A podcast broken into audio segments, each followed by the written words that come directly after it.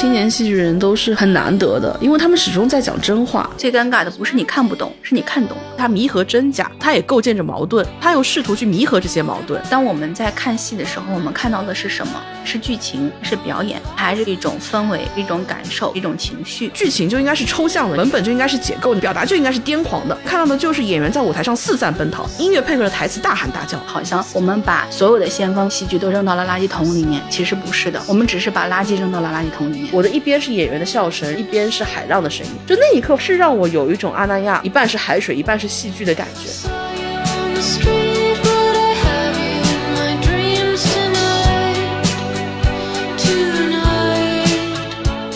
家好，我是左小姐。大家好，我是高姐。因为第一届安那亚戏剧节的时候我就去了嘛，回来其实也悼念了挺久的。左小姐也当时就挺好奇的，最大的好奇还是在于安那亚戏剧节跟乌镇戏剧节的区别在于哪里。所以说今年名义上是第三届安那亚戏剧节，但因为第二届安那亚戏剧节是因为疫情原因临门一脚停办的，所以其实从实际意义上来讲，今年是第二次大家可以去感受阿那亚戏剧节的状态。这次也是跟左小姐说，要不要去现场感受一下？因为我觉得阿那亚还是一个你在网上会看到非常非常多关于它的评价，能够去生成非常多的标签。但我还是觉得它有很多的特质，它的戏也好，它的商业，它整体打造出来的某种幻想，在当下那个时间点你去感受的时候，会有一些不一样的体验。这次跟左小姐也是在她的戏剧节期间，我们去看了戏，也在里面放松的去逛了逛。我们也去到了像九七啊、十七啊这些还比较新的，它扩张的速度还是很快的。因为我记得两年前我刚去的时候，全舍、唐舍、A 酒店都还在造，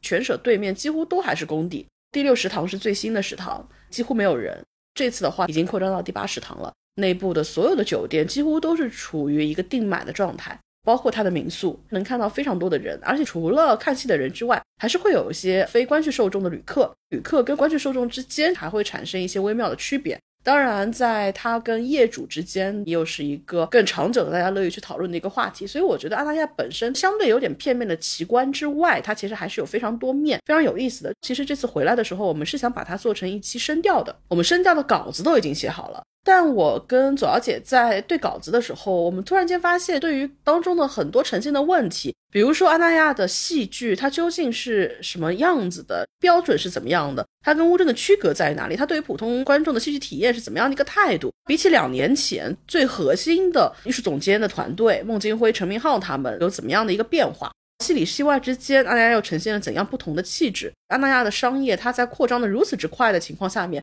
它究竟还能保留多少它曾经的商业构想？因为我觉得它最大的特点其实是在于它提供你一种气质性的想象。那么这种气质性想象，它是要放在一个相对可控的安全的区域当中，才能够让这样的幻想的香氛的味道足够的浓。当它版图不断扩张，被更大的区域冲散这些味道的时候，会不会就会失去它本身的样貌体征？这些也是我们好奇的。以及最核心的，就当它扩张了之后，它的服务、它的管理、它的品控。是不是还能够维持在一个相对高标准，至少是符合它原本的统一性的审美的？因为我一直觉得阿那亚最大的优势或者最强悍的地方是在于它能够以一种极其统一的集体性的审美去驾驭整个园区的所有的细节。无论说你认为这个审美本身，那你可能不喜欢，甚至它不服于我们期待的某一类人群。但是我觉得这种审美的统一性是很有意思的，甚至我觉得它可能指向某种更左小姐以前提到过的精神性的崇高性的那一部分，它是有意识的按照这种集体性的规划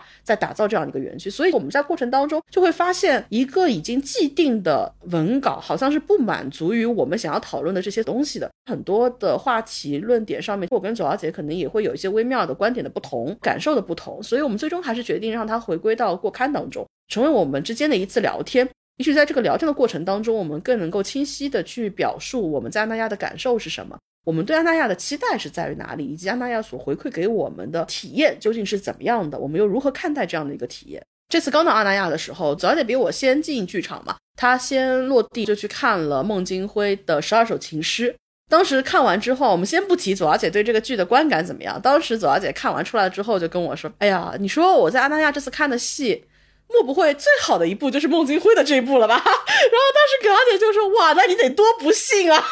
我当时去看的时候，他是在海边孤独图书馆外面搭了一个很大的舞台去表演。我看完之后的感受是，我会觉得这个场景给这个剧赋予了一些独属于这个场景的魅力的。虽然说他立了一个很大的可口可乐的瓶子，刚开始看的时候我就在想说，你这个瓶子如果到最后都没有任何的用处的话，我就会觉得有点失望。但是到后来，它确实是没有任何用处，它就是一个广告。那个舞台，哪怕它不是一个戏剧的演出场地，你都会觉得它在这个地方很像是一个装置艺术，有一些塑料假人被埋在沙子里面，就很像我们可以想象的那种装置艺术。首先不会觉得它不好看，其次呢，你会对它没有更多的想象力。这是我在看到这个舞台的时候的第一印象。这个剧非常的孟京辉，你能够从中感受到一些，比如说《恋爱的犀牛》里面的一种讲述方式，能够从里面听到很多极富孟京辉特征的语言表达方式和声音的处理方式。所以这个剧没有任何的意外，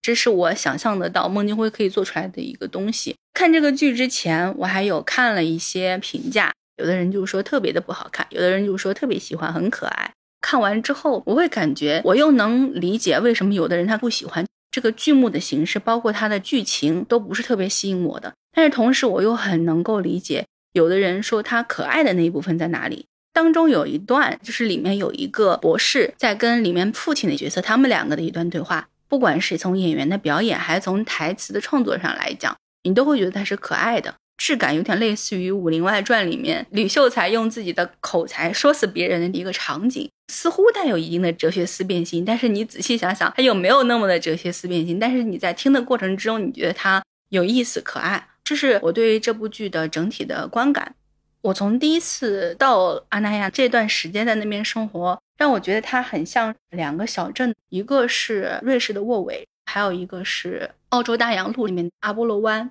沃韦比较有名的故事就是，它是卓别林在这边养老的地方，会有一个卓别林的雕像。还有一个就是湖里面有一个大叉子，这个大叉子给我的感觉就非常像非常多的当代艺术装置。它利用现成品的变体，使得这个叉子具有某一种艺术品的特质。你会在阿那亚也看到很多大型的艺术装置。就有一天早上，那天晚上其实我通宵到早上都没有睡觉嘛。天还没有亮的时候，我就出门了。嘎姐之前是有看过候鸟三百，嘎姐希望我可以去候鸟三百那边看一看，我对于这个东西的感受是什么。我回来跟嘎姐说的就是，整个沙滩都还处在一种宿醉的状态，候鸟三百那边也处在一种宿醉的状态。它跟白天的沙滩，包括它跟夜晚的沙滩都不一样。你能够想象到它昨天晚上是一种什么样的狂欢？这种感觉很奇妙的就是，我其实没有参与昨天晚上那种狂欢。我看到的是一个狂欢的结束，会有一些艺术作品在没有进行表演或者不在当时的艺术现场的时候那样的一种状态。这样一个雕塑，这样一个沙城，你知道它在有人的时候，它会呈现完全不一样面貌的东西，都处于一种宿醉的状态。每个物品身上，包括这个沙滩身上，它都带着一种宿醉之后又疲惫又兴奋的感觉。疲惫跟兴奋的交融交杂，是我看到的安那亚的一个侧面。每个人在这里，好像他来的时候，奔着的就是一种近乎于宿醉的狂欢，就像这个早晨之前发生的那个夜晚一样。但其实候鸟三百是整个安那亚戏剧节里面，从落地上来讲，我可能最让我失望的一个环节。它是我最喜欢的一个概念，但是它从两届的执行都让我觉得它太概念了。很多时候，我对阿那亚的好感都是在于很多人说它是假嘛，但是我觉得阿那亚是真相是假，它并不是像环球影城影棚一样，它就只有一个平面的最前面的那样一块皮，它其实背后还是有具体的住宅、具体的人、具体的屋子，也确实不管多跟少是有人在这边生活的，无论这些生活的痕迹是不是达到正常生活的一个烟火气，它是商业，但它也是实业。会让我觉得不舒服的地方是。当你把一个概念纯粹做成一种金融业的时候，作为消费者，我会特别的感觉受到愚弄。但是如果你用做实业的状态去做它的话，我会更在意的是你的品控，在你的管理，在于你的服务。当然说回到戏剧本身的话，我觉得候鸟三百是一个相当相当出色的概念。第一季的时候，我就觉得候鸟三百的这个想法太浪漫了，而我是绝对会被浪漫打动，并且愿意为浪漫买单的人。你想象在一个黄金海岸一片沙地上面，所有的人从四面八方奔涌而来，犹如候鸟一样在这边筑沙成塔。三百多个帐篷就在这限定的十天的时间当中，进行着某种公共艺术，完成着某种公共空间。在时间倒计时完成了之后，他们又最终消散于无形。它其实是一种近乎于火人节的概念，同时用了一个非常中国的本土式的理念去承载它，就是候鸟我们天南海北而来，我们又将四散奔逃，急于这一个单点的一个驿站的时候，可以去创造出来什么？会让我相对比较失望的地方是在于，好像这个概念本身有点成为它最终留不下什么的一种托词了。因为候鸟它是临时的集结，最终又会消散于无形，它似乎不必创造什么，它不需要去承载什么，它也不需要留下什么，大家只要来玩就好了。我会觉得它本身所有的好的那些想法、浪漫的那些东西，就逐渐成为了一个想法，它几乎没有任何的落地。虽然你在走进候鸟三百的场域当中去的时候，你能看到一些装置，能看到一些表演，能看到一些摊位，但是它似乎都没有办法构合成你之前期待中的一个浪漫的公共空间。慢慢大家摸到门道之后，它会变成一种偏形式化的东西。比如说帐篷本身的居住，因为住帐篷其实是件很辛苦的事情。白天的时候你可能会根本热的住不下去，到了晚上的时候你会冷的待不住，到了早上新一天的燥热又会重新回到你的帐篷里面来。大家留在这个帐篷里的时间其实也不会很多。当然，他也鼓励你更多的去做外部的交流、沟通、互动这样子。但就慢慢的，这个帐篷就好像成了一些相对经济能力没有那么富足的艺术的参与者们临时住宿的地方。而相对更有余裕的创作者们、艺术家们，可能就只是在帐篷这边留下自己跟帐篷的一个影像，就搬到酒店去住了。所以我会觉得它有一点可惜。当然，还让我觉得比较遗憾的地方是在于，我这次去最大的一个感受是，我觉得第一届的时候，无论是阿那亚戏剧节本身，还是孟京辉，都在强调一个词，就是公共空间。其实我是非常非常喜欢这个词的，虽然它在很多的环境里面都流于表象。但是我始终对于我们当下的环境当中能够存在公共空间这件事情是抱有非常大的期待的，因为我觉得公共空间本身就是一件很浪漫的事情，意味着我们走出了自己的住宅区，我们走出了自己生活的舒适区，试图在一个可能没有那么习惯的地方进行更广域的交流，在这个交流当中，我们可能会碰撞，我们可能会互动，我们可能会去创造一些东西。我觉得它会回归戏剧非常浪漫的那一部分。而且，其实我们当下是一个交流变得越来越谨慎，表达变得越来越谨慎，在跟陌生人的互动变得越来越稀缺的情境当中。所以在阿那亚这样的一个，你不管它是真是假，但是它提倡的是社区，它提倡的是所有人有一个公共空间。那么，在它引入了戏剧之后，当戏剧强调的又是另外一个维度的公共空间、公共表达、公共态度的时候，我会期待他们两者之间能够创造出怎么样的一种火花。或者试图去碰撞出什么样的一个火花？今年其实我会觉得阿那亚对于公共空间这四个字的表达变得比两年前更谨慎了一些。这可能不单独是他的原因，可能也有更外部性的原因。但是确实，公共空间这个概念，我觉得在阿那亚戏剧节是有所被淡化的。我记得我第一次去阿那亚戏剧节的时候，我走进去是一个林荫主干道，它不像走进乌镇的时候，走进去就是西栅大街嘛。两边因为有戏剧嘉年华，你很快就会被带入到一个戏剧的表演空间当中去，知道说我来参加戏剧节了，我来看戏了。但是安那亚戏剧节，我记得我第一次去的时候，我跟我的朋友都会觉得我来到了戏剧节了吗？好像除了那个横幅，我感觉不到这边有戏剧的氛围感。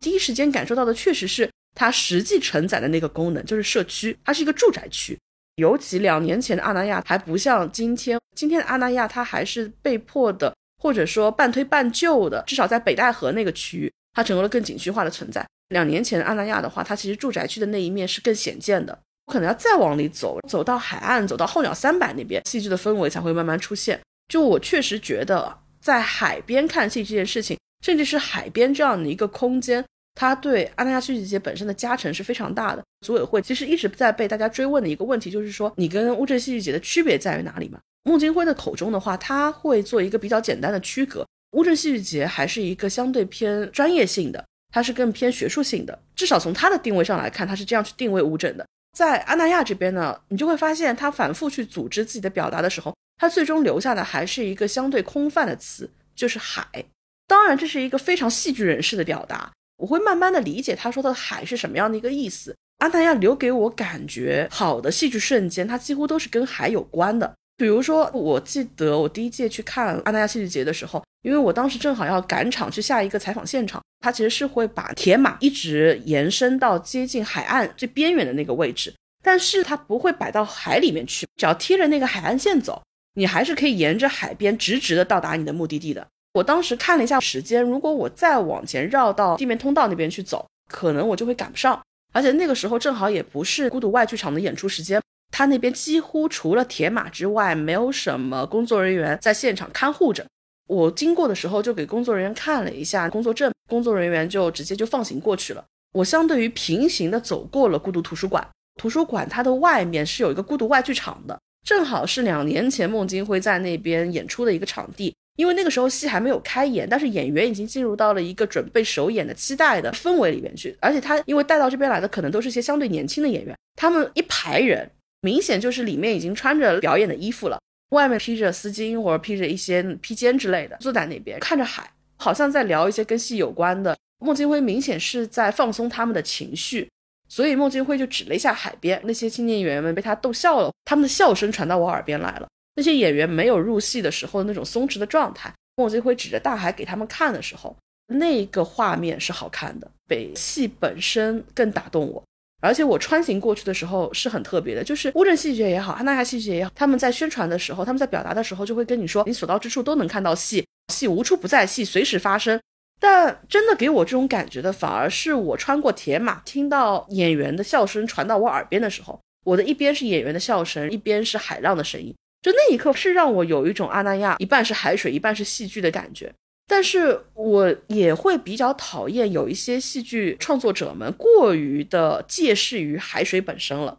就比如说《海边的罗密欧与朱丽叶》，今年的话它再一次上演了嘛，两年都把这部戏放在一个相对比较重要的节点上去，一定是会让它显得特别的。所以在现场的时候，也会有人去好奇的问说，阿那亚戏剧节是不是以后每年都会去演《海边的罗密欧与朱丽叶》？但我其实是觉得这部剧它非常的阿那亚，它好的地方，它不好的地方都非常的阿那亚。它有非常仪式感的那一部分，但它有相对在创作上面很偷懒的那一部分。就是我刚刚讲，它太借用海水了。黑夜的那一部分的话，它是完全懵懂的、沉闷的、冗长的，所有人都是在一种很疲惫的、很困倦的，甚至有点暴躁的情绪下面等待着一次日出。日出与否，就完全决定了你的这个戏剧的观感是如何的。或者有时候一部剧，你在其中感觉到它只依赖于一个概念，可能这个概念它甚至是好的，但是一个概念真的可以撑得起一部戏剧吗？一个概念可以撑得起一个半小时、两个小时，甚至三个小时吗？我对于这个是持怀疑态度的。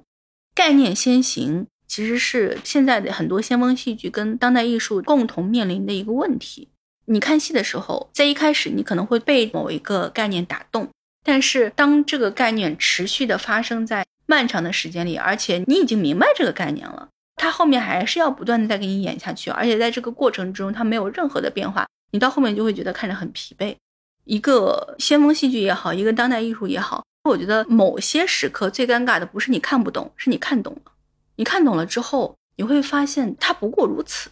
你就会有一种沮丧感。我非常不喜欢的一类戏剧作品是，我进到剧场的时候，这个装置已经出现在我面前了，我就在等着这个装置要怎么样去用。等到最后的十分钟，这个装置动起来了，我就会觉得整场戏的观感会不那么好，它就会变成所有人都在等待着某种奇观的显象。过程当中在说什么，在表演什么，似乎都变成了杀时间的一种方式。最后这个瓶子倒下去了，大家都在等着这个日出，它最终升起来了。就会让你之前所有的东西都变成了一道又一道的前菜，最后那个主菜其实并不取决于你自己烹饪的技巧。你可以说这是海边戏剧节带来的非常的自然性的力量，但同时我觉得这样的一部戏的话，作为阿那亚戏剧节，如果说它真的成为它的一个传统的延续之作的话，分量是不够的。其实我比较期待孟京辉他能够在阿那亚戏剧节有这样的一部作品的，但是因为他自己本身是一个产量特别高的导演。对于他来讲，代表作其实太多了，所以让他为阿那亚再度身定制一部可以成为每一年长期在阿那亚续节期间助演的作品，好像又不那么切实际。因为他似乎拿一部作品在海边改编成一个海边的版本，也就够在那一年演出的分量了。但其实我期待他作为一个最核心的艺术总监，他能够去呈现这样一个作品的。而且我觉得一直在强调一半是戏剧，一半是海水。但是阿那亚的海究竟带来的是一种什么样的感觉？虽然大家喜欢的是它里面丰富的解释空间，但是如果有一部戏，它可以真的去阐述出、展现出，或者带大家去体验阿那亚海边的魅力，它真的能够代表这个海边戏剧节所能呈现出来的这种戏剧审美。我就会对他的期待值也好，体验感受也好，可能都会达到另外一个高度。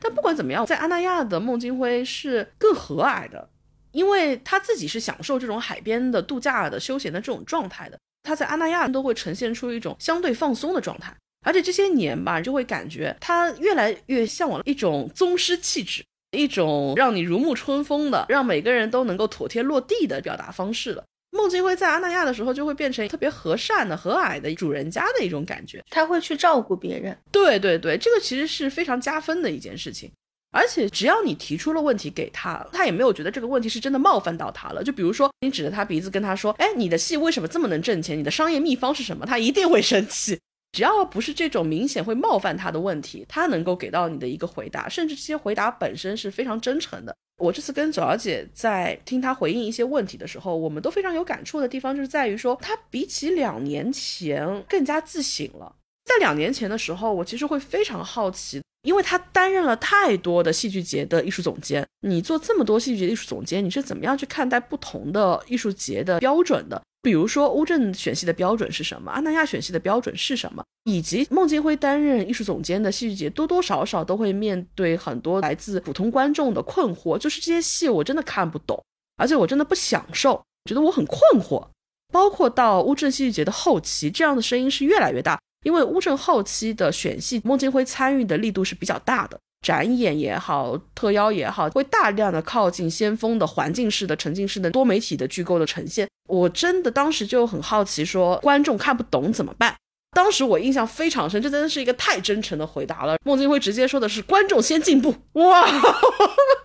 您说到这一步了，我感觉我也没什么话好说了。我觉得首先这是一个非常有意思的回答，他态度很鲜明。他们这一类型的创作者还是会觉得戏剧是一个相对比较正式的，哪怕它本身给人家呈现的是一个相对偏顽童的玩家的感觉，但是他对于戏剧本身是相对郑重的。或者你换一个方式去讲，他们觉得戏剧它的内核是相对高级的。这也是为什么以孟京辉为代表的先锋类作品的创作者们，他们始终会觉得你在舞台上讲一个扎实的故事是过于浪费这个舞台的。如果说我找一批演员在舞台上，只是把这些剧情给你演出来了，那它跟一个电视剧有什么区别呢？去读一本书有什么区别呢？在舞台上，你就应该撒开了去玩嘛，你的剧情就应该是抽象的，你的文本就应该是解构，你的表达就应该是癫狂的。但是从观众的视角当中去看，他看到的就是演员在舞台上四散奔逃，音乐配合着台词大喊大叫，两方之间是有非常大的差距跟割裂的。从他的角度上来讲，观众本身先进步的理由是在哪里？为什么要说出这样的一句话？他就觉得说，你应该先去看各种各样的形式啊，比如说你应该先去看很多的电视剧，再去看很多的电影，然后你再去看很多好的戏剧作品，就慢慢能够懂得我们这些作品的牛逼了。我觉得他的底层的逻辑其实是在这儿。当时左小姐听完他这个话的时候，左小姐当时第一反馈是说：“哇，怎么会有这么傲慢的人？”但其实反而我作为直面这句话的人，我反而会觉得这句话是有意思的、真诚的，因为你始终在期待一个人能够相对真诚的去回应你的问题。所以我觉得“观众先进步”这句话，首先是他明确的一个表态，有态度在当下其实就是很重要的一件事情。以及我觉得从当中你能看得出来，他对于不同的舞台的形式。作品的形式是有自己的观点跟表达的。到了两年后，你会发现他变得更柔和了一些。首先就是他看陈明昊的时候，始终是透出一种慈祥跟和蔼，带着一种骄傲。当陈明昊在说什么或者别人在提问什么的时候，他还会为他做补充，就说：“哎，我们陈明昊可不只是你说的那样啊，他还有什么什么呢？”他是发自肺腑的在为他的朋友红了而感到欣慰快乐。这种。一点都不嫉妒，实在是太让人嫉妒了，就代表他太顺遂了。为什么说他自省？是因为这一届的阿那戏节当中，他自己说了一段话。别人问他说：“你自己是怎么看待影视剧啊？会怎么样去面对其他的艺术创作的形式？”那段话其实也很容易被别人拎出来，变成一些相对让他有点危险的一种表态。他说的其实是他太顺遂了。中国的整个戏剧的发展其实是跟他的个人的职业生涯是紧密相扣合的，就是中国戏剧的发展跟他孟京辉是强绑定、强相关的。哇，这句话的傲慢程度啊，就是只有一个人在你面前那么自然、那么真诚的，毫无任何障碍的，如水一般流淌出来的时候，他才没有那么招人厌。这甚至是他的进步的一种表现。他终于自省到自己是一个多么幸运的人了。他其实天然的会觉得中国的戏剧能够到今天这一步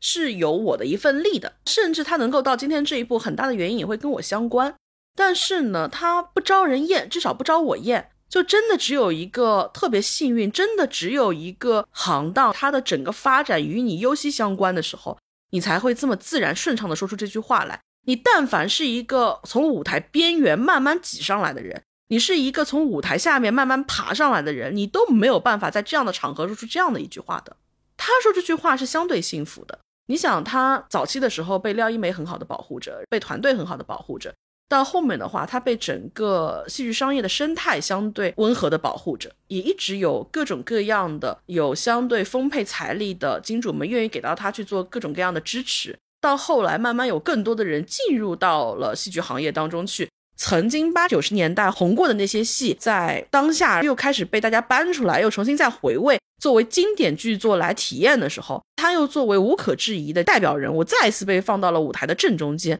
某种程度上享受着瞻仰跟供奉。他确实是幸运的。我觉得还有一个比较重要的地方是，他始终没有奔着说我要去糟践戏。孟京辉的戏到了当下的这个阶段，我个人的感受是，他的进步的空间其实是不大的。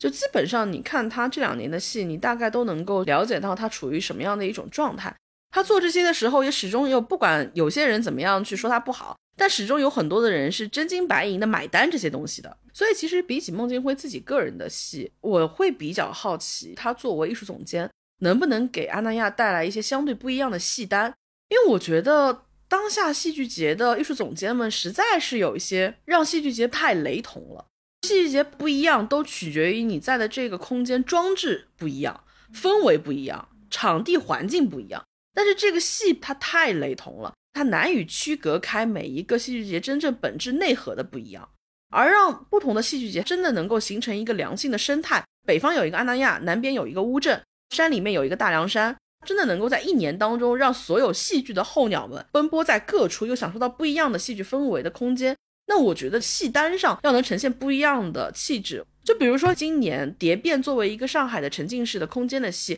它的阿那亚演，它能带来怎么样的不同呢？孟京辉的戏，他在杭州的蜂巢演，在北京的蜂巢演，在阿那亚的蜂巢演，它能够有什么样的不一样呢？引进过来的那些海外名家剧团的戏，到阿那亚来演，跟到乌镇来演，它能有哪些不一样呢？那些环境式的舞蹈的肢体剧，它在平时的小剧场里面演，跟到阿那亚的海边这种空间场域去演，它能有哪些不一样呢？像这些东西都是需要更大的环境的铺垫跟引入，它是需要导览的。但是这些东西它都没有能够形成一个真正的作为戏剧节的氛围感，它更多的是要靠阿那亚的环境去营造观剧的仪式感。我今天在海边了，吹着海风看了一出戏。我今天坐在酒神剧场，一个致敬古希腊的圆形剧场里面，眺望着背后的沙丘，看了一出舞蹈的肢体剧。你会发现，大家在形容自己在阿那亚的体验的时候，他根本没有办法离开阿那亚单独的去评价一部戏，他也没有办法离开阿那亚这个环境单独去讨论阿那亚戏剧节，因为离开了阿那亚的这样的一个载体，这个戏剧节本身它没有特别显性的一些标志。这个其实是我今年去看阿那亚的时候，我特别好奇的部分。你到了第二年的时候，你要么就是形成风格了，要么你就是彻底放弃风格了，要么就是在无意识当中慢慢开始往一个方向去靠了。但是我会发现，今年的阿那亚还是非常的孟京辉和他的小伙伴们。当时孟京辉在聊的时候，我对他说的一句话印象蛮深刻的。在他形容他邀请来的这些剧目的时候，说其实有一些剧他自己都看不懂。我当时听到这句话的时候，就有一点点疑惑。后来我也在跟葛小姐有在交流这件事情，就是我觉得，如果你作为艺术总监，这部戏你看不懂的话，是不是一种相对而言更加负责任的态度？这时候葛小姐就给我一个答案，就是其实孟京辉他对有些戏他就是又可以看不懂又喜欢的，这个其实是可以讨论的一点，就是我可不可以又看不懂一出戏又喜欢一出戏？我可不可以又在一个剧场里面看睡着了，同时我又喜欢这个戏？当我们在看戏的时候，我们看到的是什么？我们看的是剧情，我们看的是表演，还是看的是一种氛围？看的是一种感受，看的是一种情绪？它不只有当天的天气，它不只有你所在的这个剧场这个环境。我们核心欣赏一部剧好在哪里？它可以好在一个我看不懂的东西上面吗？从我自己个人的感受上来讲，我觉得我完全能够接受一部我看不懂的戏，但是我不能接受一个戏剧节全是我看不懂的戏。好的艺术节的主创团队，最核心的当然就是艺术总监，他们应该是一个非常好的厨师长，它应该具备一个定制菜单的能力的，不能十二道菜全部都是牛排，你不能十二道菜全部都是海鲜，一定是要有一个慢慢入味入戏的过程的。第一道菜可能要清，我才能够品得到后面那个口味的酸，我知道酸，我才能吃到涩。知道了涩了，我再进了新口，新了之后再是重口，到后面甜点，在最后做收口，你一定是有不同的层次，才能丰富你的味觉、你的体验的。就好像在阿那亚里面，你得有像黄河入海这样的简餐式的，你也有 YC 这样子相对正式一点，但又不用大家正襟而坐的西式餐厅的。你也可以吃火锅，你也可以吃烧烤，你也可以吃汉堡，一定得提供各种各样的选择。大家才能够在里面去按需选择，说我想看什么样的东西。肯定有观众是喜欢看蝶变的，肯定有观众是喜欢看海边的罗密欧与朱丽叶的，肯定有观众是奔着孟京辉去的。但是如果说我不爱看先锋的戏，我来到阿那亚了，我想去看一出海边的其他的戏，我有没有的选？如果说我今天这顿饭我只想花五十块钱吃，我吃不吃得到？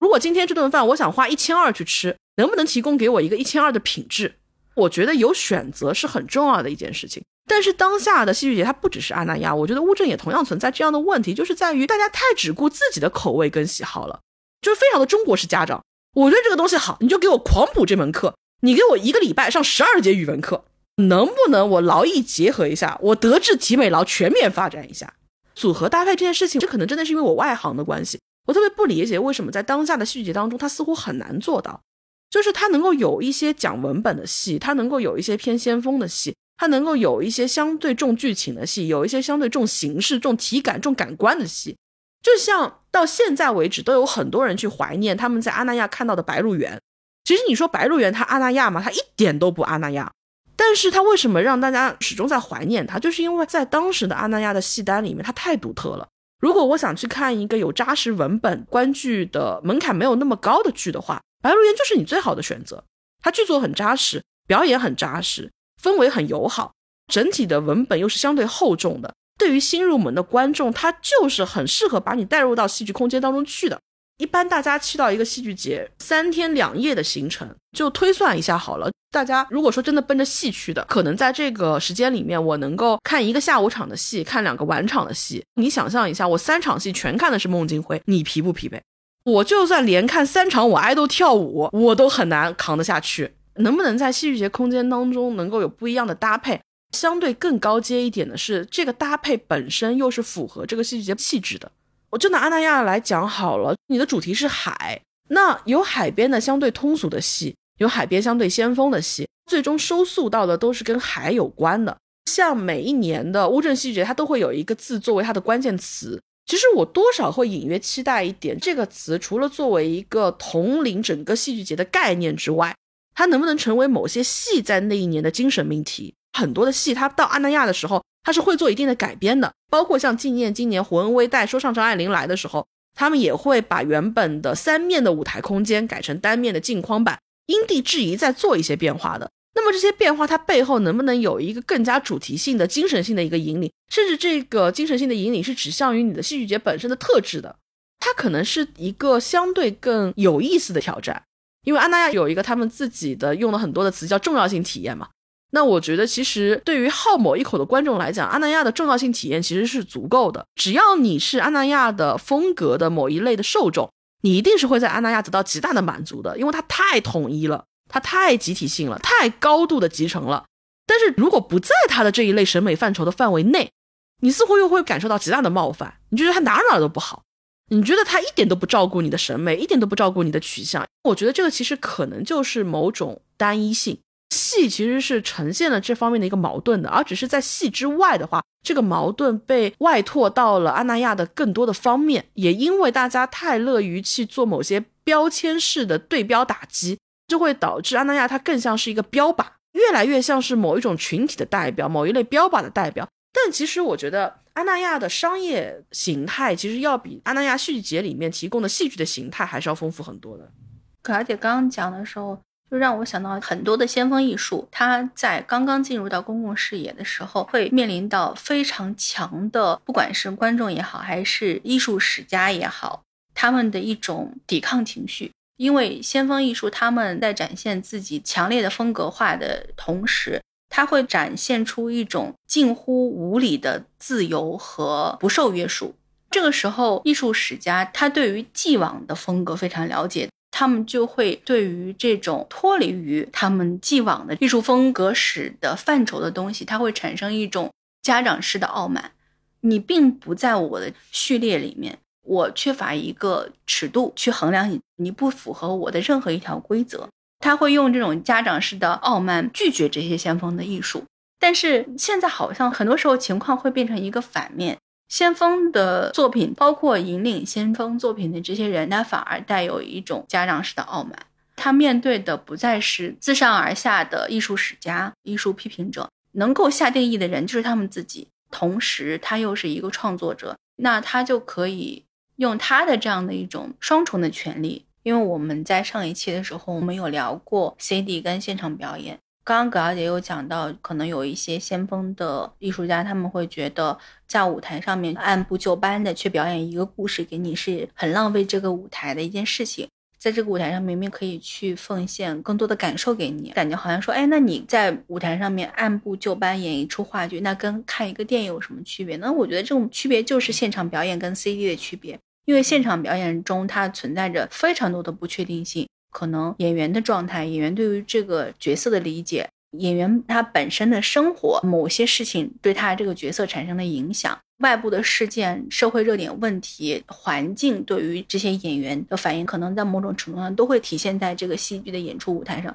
所以我会觉得，为什么会有的人他愿意三番五次的不断的去重新看一部戏剧？绝不只是说我就是喜欢这个戏，我想多刷几遍，也会存在着我对于这个戏更多的可能性的探索。你可能会觉得说，一部戏三年后、五年后，它会存在一个很大的改变，但在一个演出季当中，可能不会有太大的变化吧？其实不是的，有时候你去看首演，跟你去看中间，跟你去看最后的千秋乐，它是完全不同的状态。戏剧这个舞台表演本身，它是非常非常吃演员的状态的。可能前面几场的观众里面，他接收到了什么，他可能立刻调整到第二天的演出当中去。而我觉得这种细微的不同，本身也构成了戏剧很强的魅力。我觉得戏里戏外有很多的时候，它会迸发出跟这个戏剧本身可能完全没有关系，或者没有那么强烈关系的一种独特的魅力。把它跟一个戏剧的录像去比较。我觉得那个戏剧的录像就是一个 CD，它是一个灌注完的 CD，但是 CD 通常情况下，它往往不是这首歌最好的演绎。这个其实就是我看很多宝冢的戏的时候，我会觉得特别可惜的一个地方。宝冢的戏，它从排练到上台，两边都演完，其实也就那么两个月不到的时间。因为 TOP 这个时期实在是太珍贵了，所以 TOP 生涯的过程当中，几乎是很少见一部戏它能够重复演两次的。这个情况其实是有的，而且也不少。但是像这样的戏呢，它往往不会是他的职业生涯的最大的代表作，往往是一些卖气相对比较好的作品，比较轻松的作品。因为有的时候他不刚去上了一个大作，可能会处于一种压力比较大、比较疲惫的状态。那么在后面他如果开全国巡演的话，走小剧场或者中体量剧场的话，给他开一个演过的戏，类似于像《不可儿戏》啊、《假面罗曼史》啊，他自己比较好容易去把控的、游刃有余的戏，对他来说是一个小小的休息跟调试。但是其实对于真正的非常非常好的那种大型的舞台剧作的话，是很难有机会在自己的 top 阶段再给你在舞台上演一遍的。这就是为什么当时我跟左小姐看那个伊丽莎白的 gala 的时候，左小姐其实对于伊丽莎白的各个版次没有那么那么的熟悉。当时左小姐是看到雪组那个版本的时候，就觉得雪组那个版本太好了。就是因为他们几乎是当年学组的原班人马，重新再回到了这个舞台上面，每个人都是推坛后的状态。白宇、水下期，所有人都是过了几年之后再来演绎这样的一个角色，所有人，尤其是越演到后面越好。刚开始年轻的时候，可能因为年龄毕竟还在那边了，白宇再变成轻松跳脱的少女，还是会有一点违和感。但是到后面，从我只属于我自己开始，这几乎就是白宇的王霸之地。所以，其实看一部舞台作品的话，它的首演、最终的围场的演出，以及过了一段时间之后，他在舞台上再复刻，他的状态其实都是不一样的。越是好的演出，他的状态越是会不一样。哪怕一个演员过程当中他去演了很多其他的东西，再回到这个舞台上面，他再去演绎这个角色的时候，如果这个角色是跟他的职业生涯紧密扣合的，那这样的舞台一定是会呈现出非常非常不一样、有质地的东西的。所以我其实是觉得阿那亚他是可以有一部作品，他每年都在阿那亚戏剧节的时候连续去上演，每一年我们都能看到有一批年轻的演员，可能借由这样的一部戏，他用一种更长时间维度的助演，在完成一个戏剧节的成长，完成一批演员的成长，完成一个创作者的成长。但是我觉得这部戏是不是海边的罗密欧与朱丽叶？至少在我心里面，我觉得它不是。因为我们两个在表达的过程中，我们经常会表达对于很多先锋戏剧的不喜爱。我不知道会不会让大家产生这样一种印象，就是我们是不喜欢看先锋戏剧的。其实，起码对于我来说，我不是。会有一些东西是会让我产生喜爱的感觉的。而有时候确实，你可能对于整个剧没概念，但是你对于某一个片段你是喜欢的，或者你对其中某一个画面你是喜欢的，你对其中某一个台词你是喜欢的，这种现象都存在。我也有好好的去想，说我应该如何欣赏先锋戏剧。对于先锋戏剧好不好，它能不能存在一个标准？它是不是一个没有边界、没有办法去评判它好与不好、没有规则可以去规训它的一个东西？起码我自己应该有一个标准，因为通常来说，先锋戏剧它是一种高度抽象的东西，在作者这里，他先有一个把具象的东西抽象化的过程，凝聚成一个作品。在我这里，我应该要有一个把这个抽象化的东西具象化的一个过程，它就有点像，你可以理解为中翻英再翻中的这样的一个过程。可能中翻英再翻过来的这个中，跟原本的句子已经完全不一样了，但是它能够翻译的过来，我觉得这个句就是成立的。你让我产生了想象力，你让我翻过来了，那这个剧先抛除它好看不好看，我喜欢不喜欢，因为好看不好看是我个人的判断。抛出我个人的喜好，抛出我个人对于你这个作品的理解，它翻译过来了，对我来说成立。我觉得这是一个作品的及格线，哪怕你表达的是我非常非常不喜欢。如果说你本身没有激发出我的想象力，那我可能就觉得说我不存在一个评价你的资格。我觉得“资格”这个词，有时候可以理解成是你赋予我的一种东西，有时候也是我赋予你的一个东西。我觉得我没有这个资格，同时它也代表着你没有被我评价的资格。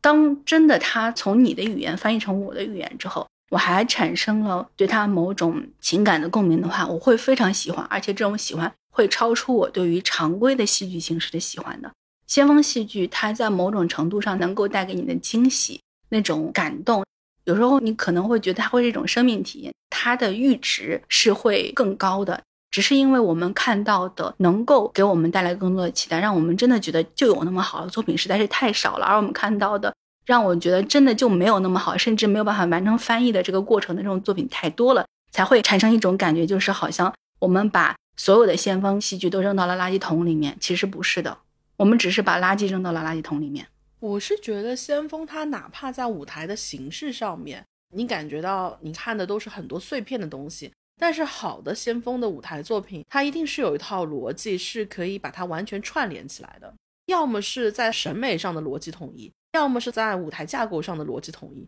要么是在某些隐秘文本上的线索的串联。它一定是有一个维度，或者是有一个角度，可以把这些东西粘合起来，而给到你一种舞台性的满足的。但是如果说一个先锋作品，它在任何一个维度上面都没有办法让我感受到审美的愉悦。或者是审美的冲击，或者是这种冲击带来之后的某种震撼感，那我就觉得我何必来受这个苦呢？而且其实我一直会担心说，是不是我们在观众的视角当中确实会存在某一种误判或者说是误解。所以这一次在纳戏剧节的时候，也是有一个非常难得的机会。我们刚提到的纪念二十面体非常核心的灵魂人物胡恩威，也是我之前非常非常喜欢的。我在乌镇看的《万历十五年》。在过刊的节目当中，我们有多次提到，这次胡恩威带来的是他新创作的一部作品。虽然说是新创作，但其实这部已经蛮久了。因为在上一届最终没有能够顺利办下来的那届安娜戏剧节里面，孟京辉已经邀请他了，所以说那部戏在那个时候就已经成型了。所以这部戏很奇怪的就是，它既是一部新戏，同时在舞台上它已经更迭过好几个版本了。我觉得他很有意思的地方是在于，他在讲一个我们非常熟悉的人物，他的名字叫做说唱张爱玲。他是用说唱的形式，用编年体文摘的方式去回顾了张爱玲的一生。你想，他的主创者是胡文威，是香港在先锋话剧领域或者是先锋戏剧形式当中，可以说跟内地的孟京辉是在伯仲之间的这样的一个人。如果说我们把它放在地区性的戏剧艺术形式的一个发展的维度上面来讲的话，而且这些年胡文威也从一个完全在剧场当中的创作者，向外拓展到在不同的空间场域当中去做更多的不一样的戏剧构作、戏剧尝试。所以其实他在很多的所谓先锋的表达上面来讲，他也面对很多我们之前提给孟京辉的问题，提给先锋的创作者们的问题。而且这一次他带来的说唱张爱玲，除了他之外，主演的履历也非常的厉害。比如说饰演胡兰成的那位演员，他之前也出演过《万历十五年》，因为在香港演出的版本出演张爱玲的是叶丽佳。大家如果看林奕华的作品的话，会对他非常的熟悉。从早年的贾宝玉、恨嫁家族、三国一系列的作品，其实都有叶丽佳的身影，也是公认非常有灵气的一位演员。这次呢，阿那亚的这个版本，当时我们看到卡斯的时候，左小姐是直接在床上面三百六十度的不停的在翻滚，发出嗷嗷的叫声，就是你难以想象这种开出盲盒的巨大的快乐。这次来，阿那亚出演张爱玲的是因为舞台剧《金锁记》而为内地观众所熟悉、所赞誉的香港话剧女演员焦元。如果大家看过焦元在《金锁记》当中的演出的话，都会明白那是一种何其强悍的舞台的统摄能力。只要焦元在舞台上面，几乎很难把目光的焦点从他身上移走。所以当时我们看到焦元的时候，我们心基本上是稳的，我们都会觉得，我就算看焦元实打实一百分钟的演出，我都够回本了。更何况这部戏是纪念出品，文威带来的。我们那天看的是在阿那亚戏剧节的首演，我们其实观察到了有很多剧场的观众，他们其实对这个戏在脑海当中是有自己的想象的，他们甚至是在核心的演出的文本上面都是期待是用粤语演出，因为他本能的想一个香港的剧团来演张爱玲嘛，那肯定是粤语演出嘛，但到了现场发现是国语演出，以及因为说唱的形式，因为编年体的形式，包括摘录的文本的角度的不同，都让现场的观众多少都沉浸在一种意外。所以在演出结束之后，我们也是有非常难得的机会，争取了跟胡文威导演一个专访的时间。我们也把很多来自于剧场观众的问题，关于舞台的先锋的分寸，作为本身相对偏先锋的舞台创作者，又是如何看待舞台创作，如何看待他与观众的关系的，以及当下他作为创作者，他对于观众的期待又在于哪里？他自己想要去挑战的这条界限又究竟在哪里？我们其实是把这些问题都完整的给到了胡文威，也非常感谢他在一个相对短的时间当中，也给到了我们非常真诚的回应。我们也把当时我们跟他对谈的这一部分的实况给到大家，大家可以从一个创作者非常资深的戏剧从业者的角度来感受他如何看待这次带来的说唱张爱玲，以及他如何看待阿那亚戏剧节。过海嘅听众大家好，我系胡恩威。散场之后，也跟一些观众简单的聊了一下，我们会发现观众有一个很共性的疑惑，他们以为是广东话的，没有想到是国语。我在读张爱玲的两个年代，她不是讲广东话的嘛？如果你说是艺书，我就可能用广东话。但是那个张爱玲的文字，我试过用广东话来读，因为我英文叫 read sing 嘛，我也希望它是读的，所以就觉得普通话才对。要不然就上海话，但上海话也不行。我试过找会上海话的人直接读都不一样。你知道张爱玲哪个年代刚刚是现代汉语出现嘛？所以鲁迅啊，他也在找一个汉语的形式。张爱玲跟鲁迅有一点不一样，因为张爱玲看很多《红楼梦》，所以她是古典文学来的。她把古典文学的一些文字的概念变成汉语，用普通话，这个味道比较对。如果变成广东话，万一是我就用广东话嘛。这些台词我在写的时候，本身也想用广东话来演，所以在写的时候已经把这个广东话的味道放在里面。如果我们从观众的角度来说啊，刚才你说的从香港来应该是讲广东话，但是赵元他也是香港人啊，他是普通话，你听不出任何香港口音啊。另外一个就是张爱玲一百岁做一个纪念。就拿他这一本书去世之前出的对照记来做，我觉得中间需要有一点张爱玲的主旋律啦，我发觉用普通话就比较对了。您刚提到《对照记》这本书，其实我们在看的时候，我们会觉得两本书在昨天的作品当中的存在感是非常强的。一本是您刚提到的《对照记》，是属于他人生接近终点的时候的一个作品；还有一个是他早年刚出发的时候的那一本《留言》。很多自己人生碎片的痕迹是嵌在里面的。我们在看的时候会有一个疑惑：张爱玲的文字当中，有很多人会觉得她有一种幽默的自嘲的刻薄。她有很多对事项事态的观察，包括她跟她母亲之间其实是有一种微妙的博弈感。她母亲对她有很多的期待，但她母亲又是一个非常审慎的对待自己付出的女人。在留言里面，张爱玲就有提到过，当她的母亲觉得她不能在自己的女儿身上收回某种成本的时候，她其实对这个女儿是带有某种失望的。她会有很多看的时候会发现，您在摘取这些文本的时候，放入了非常多的亲情的、爱情的，相对比较暖意的部分。我不知道这个是不是您在创作的时候主动的一个选择。你刚才提的，就变成另外一种层面去看张爱玲，因为我想的时候的对象是给年轻人看的。他对张爱玲可能根本不知道是谁的，还有香港的很多人都对文字是有距离的，不像内地，内地对文字很敏感，但是香港很多年轻的他们对文字没有兴趣的，很多时候读书这个概念只是需要考试才读书，所以我在这个英文叫 read sing，就是希望观众在这里读这些文字。最精的部分，他的母亲跟他的关系可以变成另外一个戏了。如果这样的话，可能就需要两三个小时才讲得清楚嘛。对我来说，对赵记后面他离开内地去了美国哪一段，对我来说是比较有趣，因为这对他的创作是很有影响的。他后来出的讲《红楼梦》的哪一本书，对他来说是他的一个很大的成就。比起他的小说，我觉得更厉害的。但是问题是，这个就不是很流行嘛，它只是一个很学术性的。但是它里面花的很多心思去编啊，还有他翻译海棠花啊，这些都是我比较有兴趣，所以我找一个篇幅嘛。所以我就选爱情的部分，因为他的爱情会影响他怎么写爱情嘛。所以我为什么会挑胡兰成哪一段进去？因为这个对他一定有影响的。所以其实是相对挑了他人生最主干的那一个部分，偏社交媒体状态的去呈现张爱玲的人生故事。我们会比较好奇，因为张爱玲其实无论是对于香港的观众，还是对于内地的观众，她都是一个让大家熟识的文学形象，或者是文学的创作者了。那么其实，在万历十五年的时候，我对您的一句话印象很深，就是说创作万历十五年，很大程度上是因为当时内地跟香港的不同史观，希望在剧场当中呈现出这样的一个碰撞。所以我不知道在说唱张爱玲里面会不会去呈现出香港观众对于张爱玲的理解，以及内地观众对于张爱玲的期待，这两者之间的一个碰撞。因为香港过去二十年走庸俗的路线走得太极端了，所以大家都不思考，是反应文化上，香港跟内地的距离是越来越远。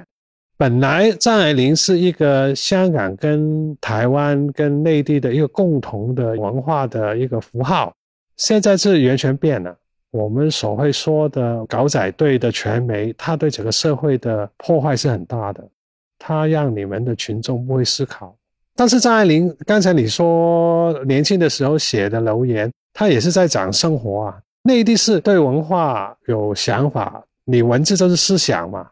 文学最重要的影响就是你的思想嘛。您在作品当中是有一句话，让演员通过说跟唱的方式反复在强调，就是张爱玲她避世，但是孤独且自由。避世这个感觉的话，是有很多人到了阿那亚之后会有这种感觉。你走进阿那亚的那一刻，你可能会感觉他通过建筑、通过文化活动、通过很多的场域的组织，试图让大家进入到另外一种空间去。你本身也是学建筑出身的，在上海的时候还带过来一部跟建筑有关的作品，在上海大剧院演的。我不知道您到了这边之后，作为这方面的相对专业的人士，你会有什么特别的感受吗？因为在张爱玲的笔下，香港是偏奇观性的，可能跟她抽离的视角有关。阿那亚对您来说，你会把它当做一种奇观吗？九十年代刚毕业的时候，我是第一代帮很多香港的地产商在内地做开发的啊。看到阿那亚，当然觉得内地做地产整个概念都提升了很多啊。建筑设计其实不是最困难。最困难整个 landscape 是怎么做啊？只是花很多心思。最有趣的地方就是他把地产的概念变成一个社区的概念嘛，跟香港完全不一样。香港的地产就是灭了社区，旁边住什么人你都不知道的，可能在你旁边二十年你也不知道隔壁是谁的。香港是很奇怪，香港是以前有的，现在是零的。但是社区是什么？社区是人性啊，人与人之间有一个关系啊。所以我觉得有趣的地方，香港的地产就是走非人性的方向，所以才出现很多社会问题。但是阿南亚也很有趣，内地就有这个空间可以让他做这一个实验，把某一群类似的品味、类似的收入阶层，还有类似背景的人放在一个社区里面做一个实验，未来会怎么样？内地的社区在农村是不是也可以类似的概念？其实日本也做很多这些类似，只是日本的量没有内地那么大嘛。但是有很多概念，整个日本就是一个主题公园嘛。只是阿那亚是一个乌镇的另外一种生活类型的主题公园，不是说批评啊，他做的很到位。你因为也带作品去乌镇戏剧节嘛，去乌镇戏剧节的体验跟来阿那亚戏剧节的体验，给您带来怎样不同的感受？乌镇它主题公园的感觉比较强，你好像去了迪士尼一样嘛，因为它是另外一个世界嘛。我们从一个现代社会跳进一个古镇里面嘛，我们也是做一个明朝的戏嘛，就特别好。这里是比较生活了，可能未来的社会发展其中一种理想的形态，让艺术跟社区配观众的时候可以配得好一点。很多时候，这个不是戏好不好，是整个戏找不找对的观众。如果你配错的话，很多时候就出现矛盾嘛。那您觉得乌镇的客群跟阿那亚的客群这两者之间会有气质的或者喜好上的偏差或者不同吗？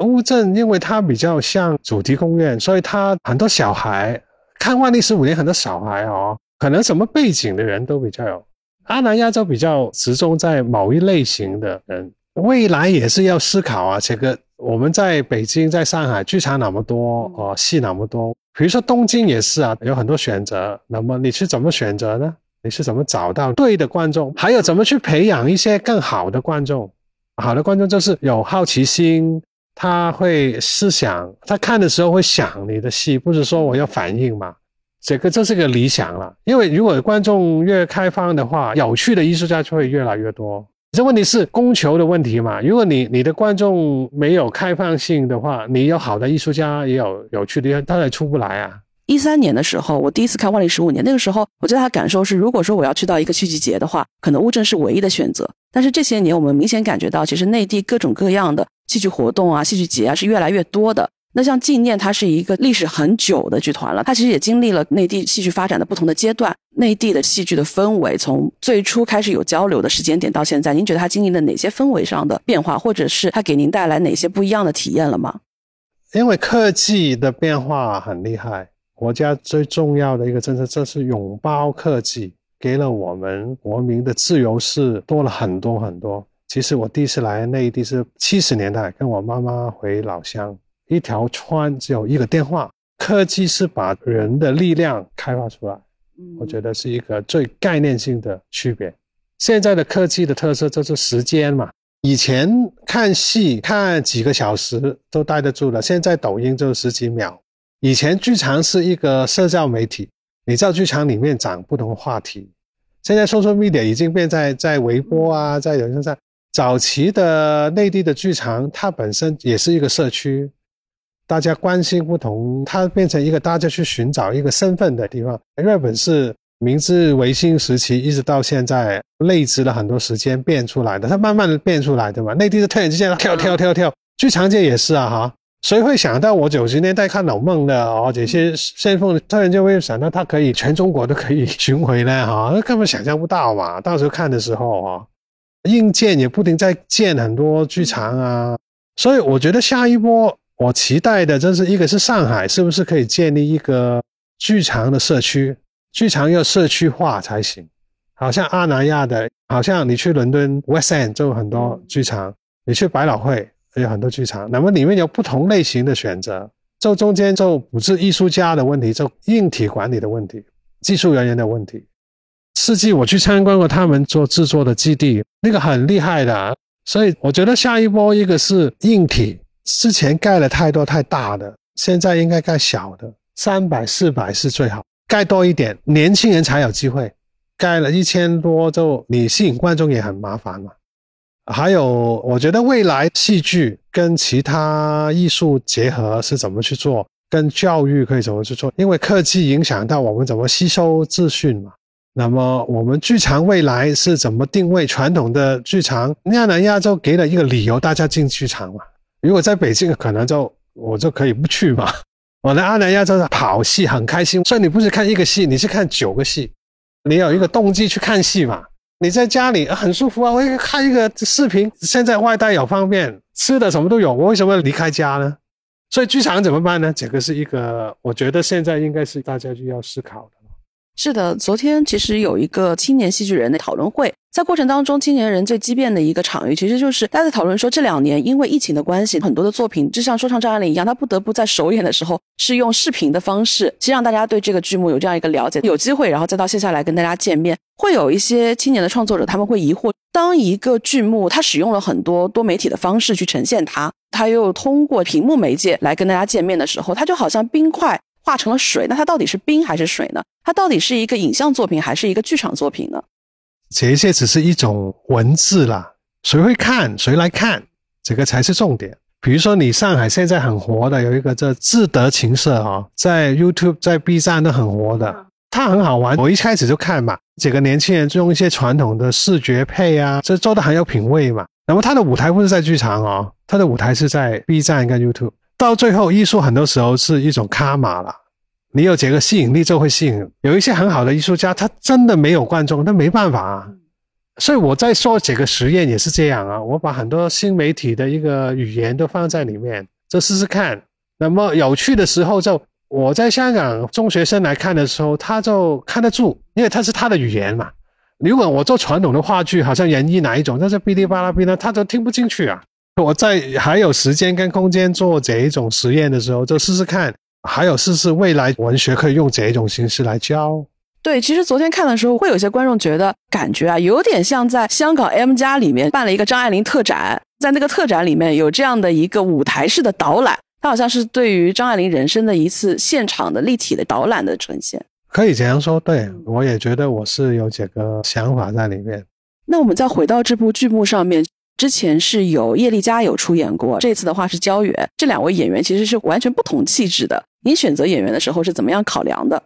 当然，第一个是他的声音，两个声音都很好。焦远演过很多张爱玲的戏，所以他对张爱玲已经有一种感觉嘛。Rebecca，她第一个戏是演我跟林奕华做的，是陈绮贞做主演的。焦远就可能他比较在演张爱玲。Rebecca 比较是在说张爱玲，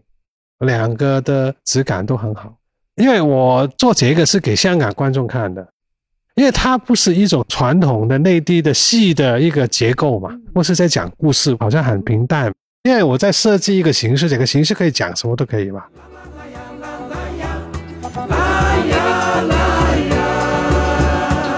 其实说唱张爱玲，她在这次的阿那亚戏剧节当中，属于是我们刚刚讲的非常典型的这一类剧目。包括我们刚刚在听胡文威他自己阐述的时候，会发现像这样一类剧目，主创有非常鲜明的创作意图，非常强烈的舞台表达。这也就意味着观众在选择接受与否的同时，观众就是会给到你明确的好恶评价。对于像孟京辉也好，胡文威也好，他们都属于在戏剧圈子里面成名成家的大腕。其实这一次阿那亚各种各样的活动当中，有一场是意外的，让我有点动容的。他们设定为是一个闹海的辩论，他们找了一些青年的戏剧从业者们，围绕当代剧场到底应该是坚持小众还是走向大众，做了一次辩论赛。在那一个场合，你会发现，对于像这些已经成名的大家，先锋与否，可能更多的是一种艺术上的考量，艺术上的取舍。但是对于一些更年轻的、尚未成名的戏剧从业者来讲，可能是更关乎于生存境况本身的抉择。对，在一开始就有一个导演，首先他蛮幽默的，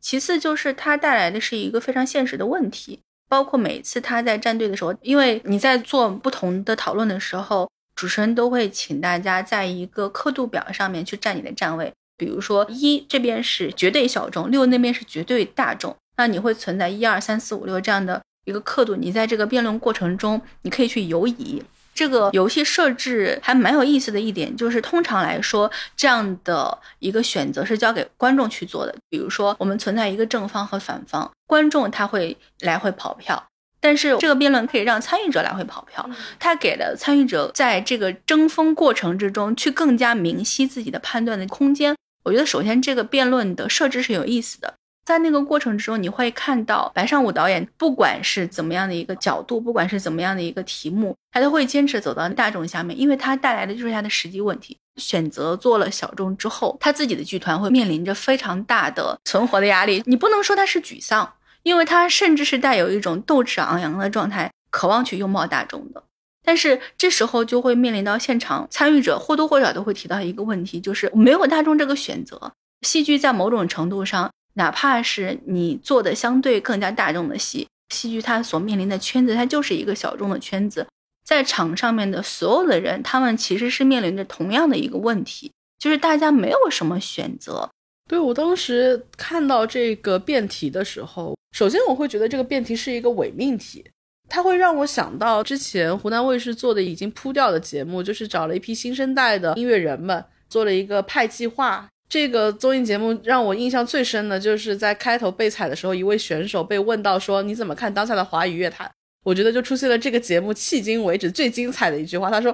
哎呀，我都能聊华语乐坛这个问题了呀！”就是我觉得当下的剧场，它能够谈大众这件事情了吗？他能够谈说我们到底要坚持小众还是要走向大众这个问题了吗？当下剧场距离这个问题太远了，他有点为聊而聊的这样的一种感觉了。当然，从主办方的角度上来讲，他想到了这样的一个质疑，所以他提前在这个辩题下面备注了：我们不去讨论生产端，我们只讨论消费端，规避掉了一个讨论的方向。一个作品，一个当下剧场，它到底是小众还是大众，其实是取决于你这个作品本身，而不是取决于你的剧场空间的。我可以在剧场当中去演一个小众的，但是大众也能够去理解的、能够去感触的，甚至被打动的一个作品。你也可以在一个更大的空间里面去演一个更小众的、更先锋的，但是它具备某一定受众更高理解能力、更高体悟力的作品。这个作品是怎么样的，你的受众才是什么样的。但现在更多的就是一个剧场当中，因为可能你本身做的不够好，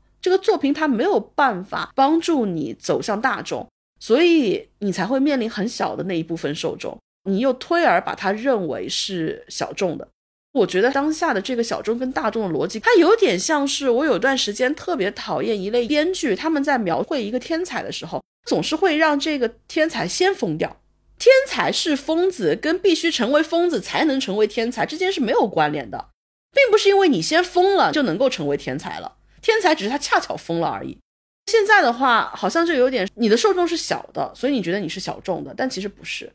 现在的剧场，我觉得更大的问题，它还是不在于消费端，而是在于生产端。往往就是生产端会极大的受到消费端的影响跟浮动，生产它太漂浮了，就导致它没有完全的基于自身的坚持跟判断。当外部给到一个这一类的反馈是好的的时候，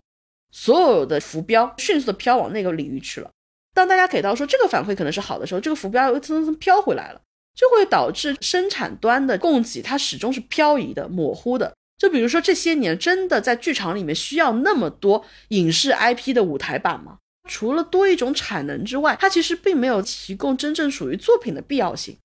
它反而是存在更大的隐患的。再话说回来，我觉得这些都不是当下的小剧场们需要去讨论跟关注的问题。言论之中。他们会提到开心麻花，他们会提到九人，麻花跟九人都是作为一个更加成功的案例被他们提及。而他们在提及的时候，这种讨论就已经脱离本身麻花的戏怎么样，或者九人的戏怎么样了，而变成了对一个成功的剧团，对一个可以盈利的项目的羡慕和向往。当然，就是在提到麻花的时候，他还是会觉得有一点羞涩，他会提到说：“当然，我没有觉得他们的戏是很好的。”但是我会很羡慕他们可以盈利，我会很羡慕他们可以做到这么大，很羡慕有很多人确确实实是因为麻花的剧而进到剧场来的。麻花的剧给他们做到了一个戏剧的启蒙。对于很多的做戏剧的人来说，我的剧是某一个人的启蒙，是很有意义的一件事情。你想，有一个人十五岁、十六岁、十七八岁，他第一次看戏剧，他看的是我的戏，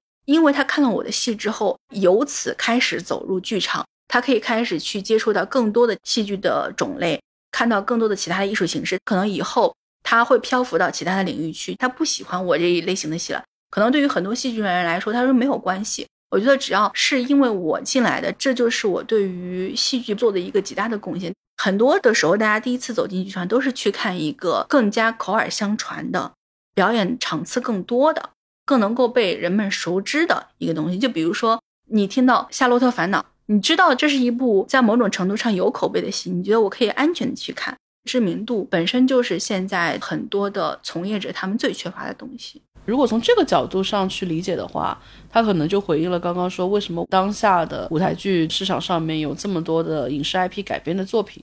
嗯，一下子为他们找到了合理性，但是有点太美化他们了，因为我知道他们一定不是这么想的。早一点的目的也不是为他们找到合理性，我觉得主要还是那些 IP 改编，他们奔着的不是这种更加崇高的，更多的目的还是我要赚钱，赚钱跟让更多人进剧院，它就是一个正反两面。那拿到一个 IP，我进行改编，它就是一个很快捷的方式，可以让大家进来。很多时候，可能大家做同样的选择，它是会有两种完全不同的动机，或者你可以说两种完全不同的动机，它会导向一个同样的结果。但是势必还是会存在一些人，他既不屑于去做这种可能程序上面更加方便的事情，同时他又会对于这些选择做了这种程序上面更加方便的事情的。某一些尝试会一方面进行道德指责，一方面又有点羡慕。我看那一次闹海辩论的时候，我还是会觉得青年戏剧人都是很难得的，因为他们始终在讲真话。我会觉得，在一个行业性的讨论当中，不管他们的性格是怎么样的，当中有些人他性格就是比较爱表现，稍微有点油，有点皮。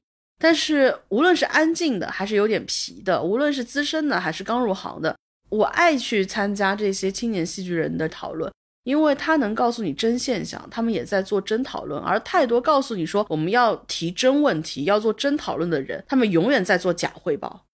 而且我觉得小众也好，大众也好，我不是那一种说戏剧它就是一种高贵的艺术形式的那些人。我始终觉得好的戏剧它一定是一个很好的商业生态。包括就是有一些人，他能够持续的作为你的 sponsor，能够供给你的艺术创作，这也是一种很好的艺术生态。对于任何一种商业来讲，商业天然就是要拥抱大众的。对于任何一个目标，把它定位于相对偏商业性，或者奔向于一个用商业来维持的生态的时候，当它要面向商业观众的时候，它面向消费者的时候，小众其实都往往只是它的一个阶段，而大众才是他最终想要去奔赴的方向。阿那亚戏剧节，我们还可以去讨论在此的剧场空间，我们应该去选择一些小众的戏，还是选择一些大众的戏？我们当下的剧场应该是更小众一些，还是更大众一些？我觉得一直有一个悖论是，好像觉得阿那亚是相对属于小众受众的小众人群的，但其实我一直觉得阿那亚的特点，包括他做的好的地方，其实在于他始终在面向一个更精准的大众。我对于阿那亚戏剧节的好奇，是我们刚刚所讨论的这一些。那么我在两年后再次到阿那亚，我对阿那亚的好奇就是，当它迅速扩张、迅速被更多人知道，它迅速变得庞大之后，它会不会变得臃肿？它会不会变得不再有它以前的那些精致的气质、严格的管理服务的品质？当然，现在阿那亚本身也不怎么提了。早期的时候，阿那亚其实对来此置业的人是做过一个大致的画像的，当然不是他们自己的表述，但是。在外界的转述当中，它往往会被定义成事业小有成就、财富小有积累、渴望回归一种更有美感的生活方式的那些年的话，生活方式这四个字非常非常的重，大家几乎把它标榜成自己人生的某种有形的样态，一种具象化的形式。在早期的时候，阿那亚就是有意识的去连接这些城市的新中产，试图去建立一种彼此相对更熟悉的社区关系。我一直觉得阿那亚的社区其实是用来作为情感连接的一种情绪手段。我对它没有任何的贬义，因为对我来讲的话，手段你本身就不具备褒义跟贬义，它是一个情感的连接点。把它套用在一个社区的概念当中去的时候，它就是一个小范围的熟人社会。它把一个又一个单独的、毫无情感连接、毫无情绪价值的公共空间里的散落的个体，用社区这样的方式连接起来了。而阿那亚最初的秩序，正是建立在这样的业主的身份意识、受众的消费基础以及大众的审美认同上的。所以，当它的版图急剧扩张之后，当它扩张到了金山岭、雾灵山、三亚以及广州，甚至我们这次去到它的邻里中心的那一个园区接驳车，你都会发现它可以排出三个弯道的时候，我就会很好奇，这种经由社区、经由同一类审美连接起来的共识，会不会被冲垮、被冲散？至少说它会变得淡薄。左安姐这次去是什么样的感受呢？刚开始去的时候，会觉得这边生活应该是很舒服的一种状态。但是很快我就取消了这个念头。我会认为，你对一个东西的评价是这个过程中产生的美好的体验除以时间。当你的时间拉得越长，美好的体验可能在某种程度上就会被稀释的越多。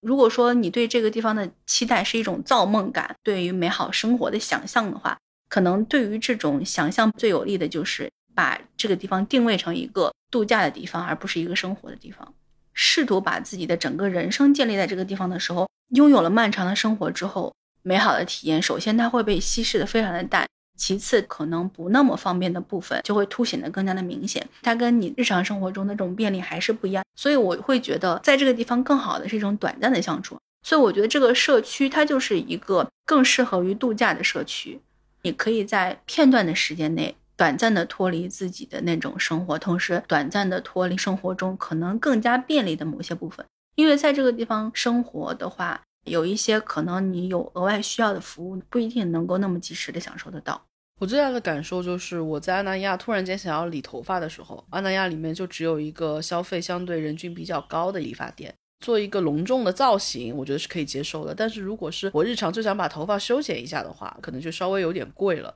我会特别认同刚刚左小姐讲的，它目前提供的服务的丰富性，它是完全可以去支撑一次度假的。但是它可能不足以去承载一个人的生活。但我觉得阿那亚它也没有这样的一个野心，它要去承载所有人的生活。阿那亚始终让我觉得好的一点是在于，它对于自己的扩张是有节制的。我这一次最好奇的地方就是刚讲的，它在变大了之后，它的服务还能不能够跟到位？其实还是比较不错。服务的培训跟乌镇在同一水平线的，而乌镇已经是我觉得在中国目前的水乡古镇当中做的是绝对第一梯队的存在了。我可以举一个很简单的例子，就是我跟朋友曾经在阿那亚的时候，他一个人去湿地公园，他去湿地公园的那个时间正好是快日落、天要黑的时候，好巧不巧，他在那个里面呢又下雨了。湿地公园本身是一个让人心旷神怡的存在，但是，一旦天黑了，它没有路灯；一旦下雨了，人站在那个湿地当中，我朋友当时就很慌，而且他慌到他不敢多跟我打电话，他是担心啊，他的手机会招雷电。没有什么生活的技能，但是又很懂得保护自己的生活。当时在那个情况下面，就只能仰仗于这个园区本身的一些应急的措施。当时我印象很深的是，我先联系了酒店的住客部。酒店住客的话是有专门的园区接驳车的，你不是酒店住客的话，你可能只能乘坐园区的班车。它里面其实是会有一些付费班车的，但是付费班车你很难在短时间里面电话打通，因为它的量是有限的。尤其在那样的一个下雨的时间节点里面，你可能需要等待的时间更久。当时走不通这条路之后，就直接打电话给到园区酒店住客部那边，能不能派一辆车到湿地公园那边去接一接？因为湿地公园的那个门通向的是高尔夫的一块区域。所以它那个门设置的会比其他的入场口要窄一些，它不能走班车，因为班车会相对比较宽。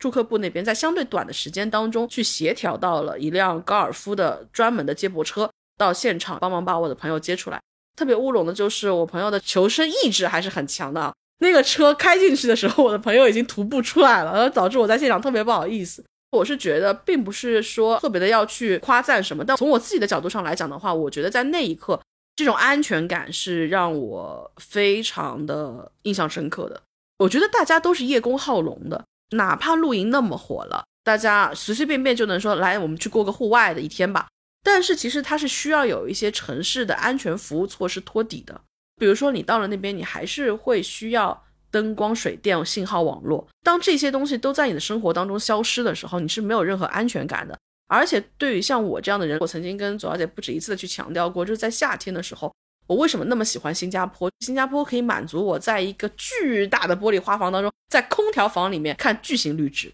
这就是墨西哥没有办法满足我的体验。我很喜欢那些巨型的仙人掌，但是我离不开空调。所以安那亚给我的感觉就像是它是一个服务相对完备的、完全城市化的近郊的生活度假空间。我对他的所有的要求，我对他所有的希望得到的服务与反馈，都基于我对他的这样的一个判断。说回到我刚刚的好奇，阿那亚在变大了之后，他会不会有一些东西跟不上？我曾经印象很深的就是，我真的是给马云的邮箱发过邮件的，而真的是回的。当然，我不确信就是马云自己本人回的，还是说用相对非常严格的管理的一种方法。让这些公式化的邮件变得更加有人情味，变得更加像是一个私人的回复。当然，我没有去求证过，所以我觉得两种可能性都有。但至少我收到的那封邮件是非常个人视角的，在回答具体的问题，给出对应的方案的，也给到了非常具体的指向的对接。当时阿那亚已经是个相对大的体量了，我觉得在这样的一个体量下，能够有这样的非常具体的回应，是城市生活当中让人有安心感的存在。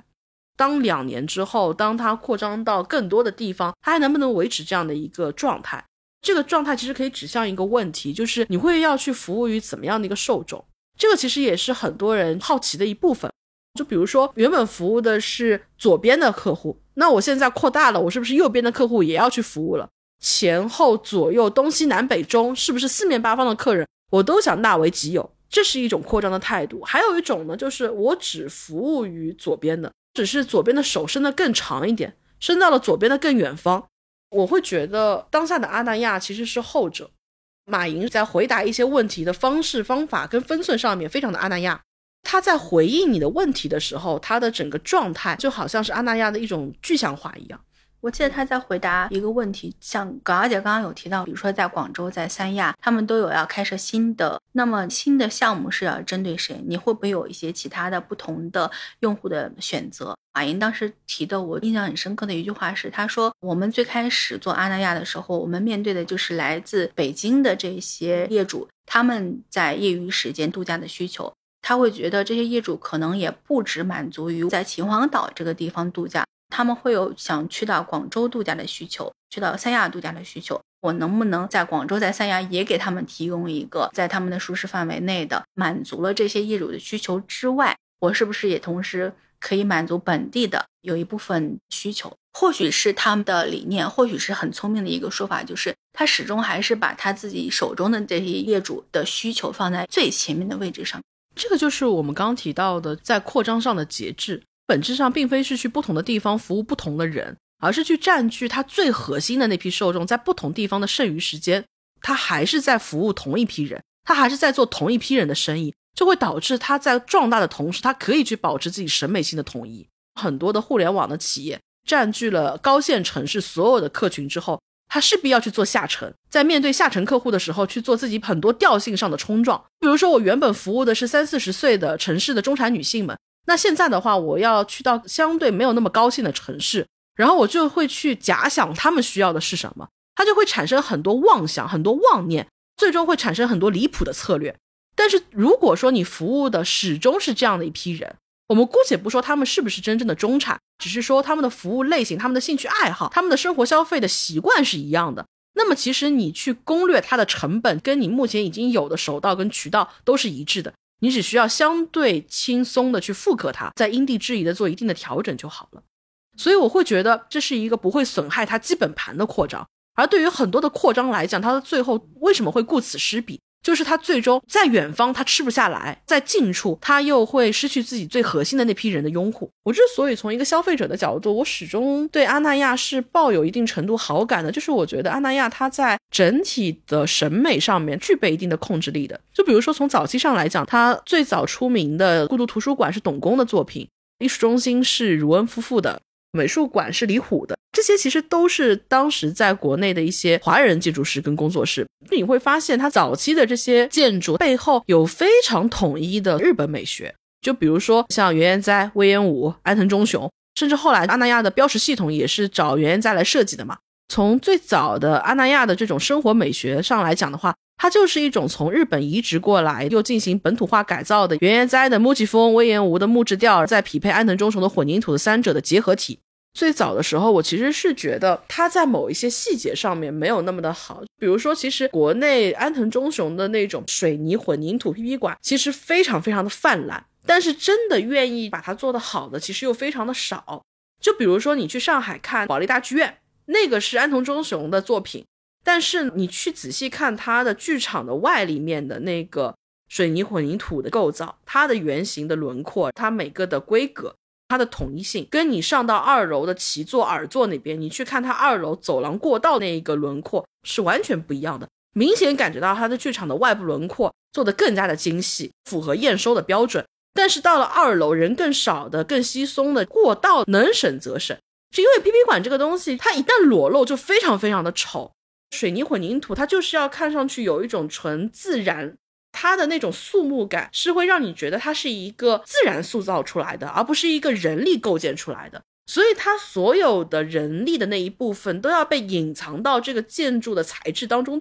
所以你去看安藤忠雄自己兼修的那些作品的时候，你会发现每一个轮廓纹理面都是有严格细密的品质的要求的。但是呢，保利我觉得就非常的典型，它随着整个建筑的从外到里、从下到上质地啊逐渐变差，这个梯度就做得很妙啊，这个梯度的品控我也是服气的。阿那亚过渡图书馆，大家可以去看一下它整个外立面，你也能够看到一些相对显见的不够精致的痕迹。而且，其实从最早期的阿那亚的建筑到现在，你会发现有一个很大的能够佐证它壮大的一点，就是早期阿那亚北戴河那个片区，你能看到非常大的那种独栋。但是到了像我们这次去的九七、十七那一块的时候，基本上都是公寓楼了，地方明显变得更加的值钱了，变得有点寸土寸金的感觉了。然后呢？它在整个审美的风貌上面，其实跟以前完全的崇尚日式的建筑规划会有一些不一样。比如说，像这次靠近第八食堂那边有一个正在造的卷宗的一个公寓，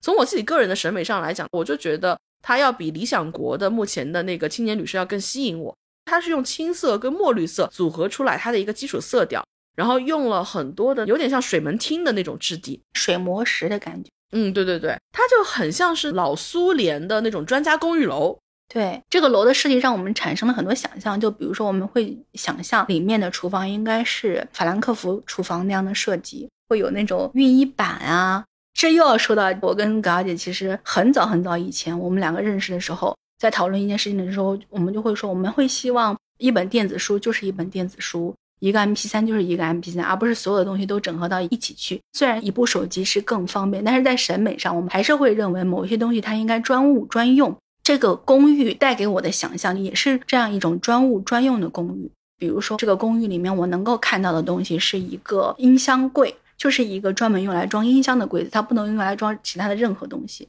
它在某种程度上面，它应该是非常实用。但是它这种使用是跟我们现代更多的方面是脱节的那种使用。就比如说，你会觉得一个音箱柜是完全没有必要的，因为可能明天你就换音箱了，每一个音箱它的大小都不一样。我会觉得那个房间它应该充斥着各种嵌入式的家具，各种模块化的预制件，它就很像是在那样的一个集体化年代当中，它看似给你搭建的那是一个非常自由的空间，但实际上每个人的生活居住空间，每个人的生活场景都是给你规定好的。甚至你要在当中去享受美的、舒适的生活，你就应该要去按照这些功能场景去进行生活。阿那亚的这种整体性的建筑美学，会让我觉得有那么些科布西耶的感觉。它不在于是说它的美学上面是接近科布西耶的，而是科布西耶式的这种讲究精神建筑的崇高感跟仪式感，以及它背后所指向的这种秩序性，是我觉得在阿那亚里面所非常集中呈现的。因为阿那亚早期的建筑美学几乎都来自于马寅个人。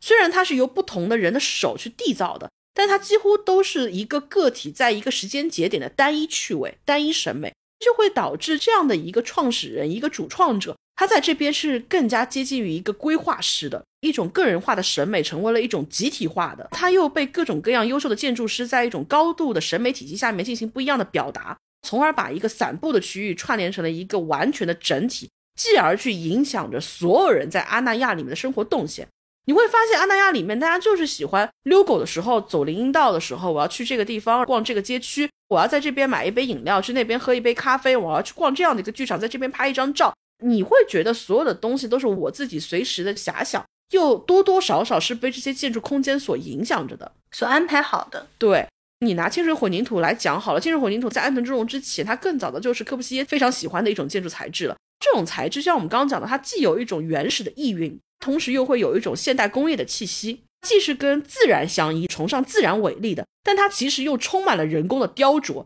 它要求精细化到非常颗粒的尺寸之间，所以我会觉得很阿那亚，看上去是相对自然的，同时又是非常现代的、非常人工的。它同时在生活当中，它与其强调的是一种用它的表述来讲，它是一种生活方式、一种生活美学，但其实我会觉得，它真正让我觉得有意思的地方是。人在这样的现代的基础之上，相对生活的余裕当中，在小范围内重新去建立与他人与他处的这样一个关系。我既是融入的，但我同时又通过这种融入去彰显着我跟他人的不同。刚刚葛姐讲模块化，又让我想到，其实我们在苏联，我们聊到的所谓的反乌托邦的乌托邦模型，其实一方面我们是会。被这种审美吸引；另外一方面，我们在理智上我们会知道这个乌托邦模型是反乌托邦。阿那亚就像刚刚我对于卷宗公寓的想象，我觉得它很完美的融合了我们的审美跟反乌托邦。你可以在这个地方安然的享受你对于模块化的审美，同时它不至于影响到你真正的生活当中去，不至于说渗透到你生活的方方面面，以至于你要成为这个模块化的一部分，以至于成为一种劳工。当你的度假结束之后，你可以返回到你原本的生活当中去。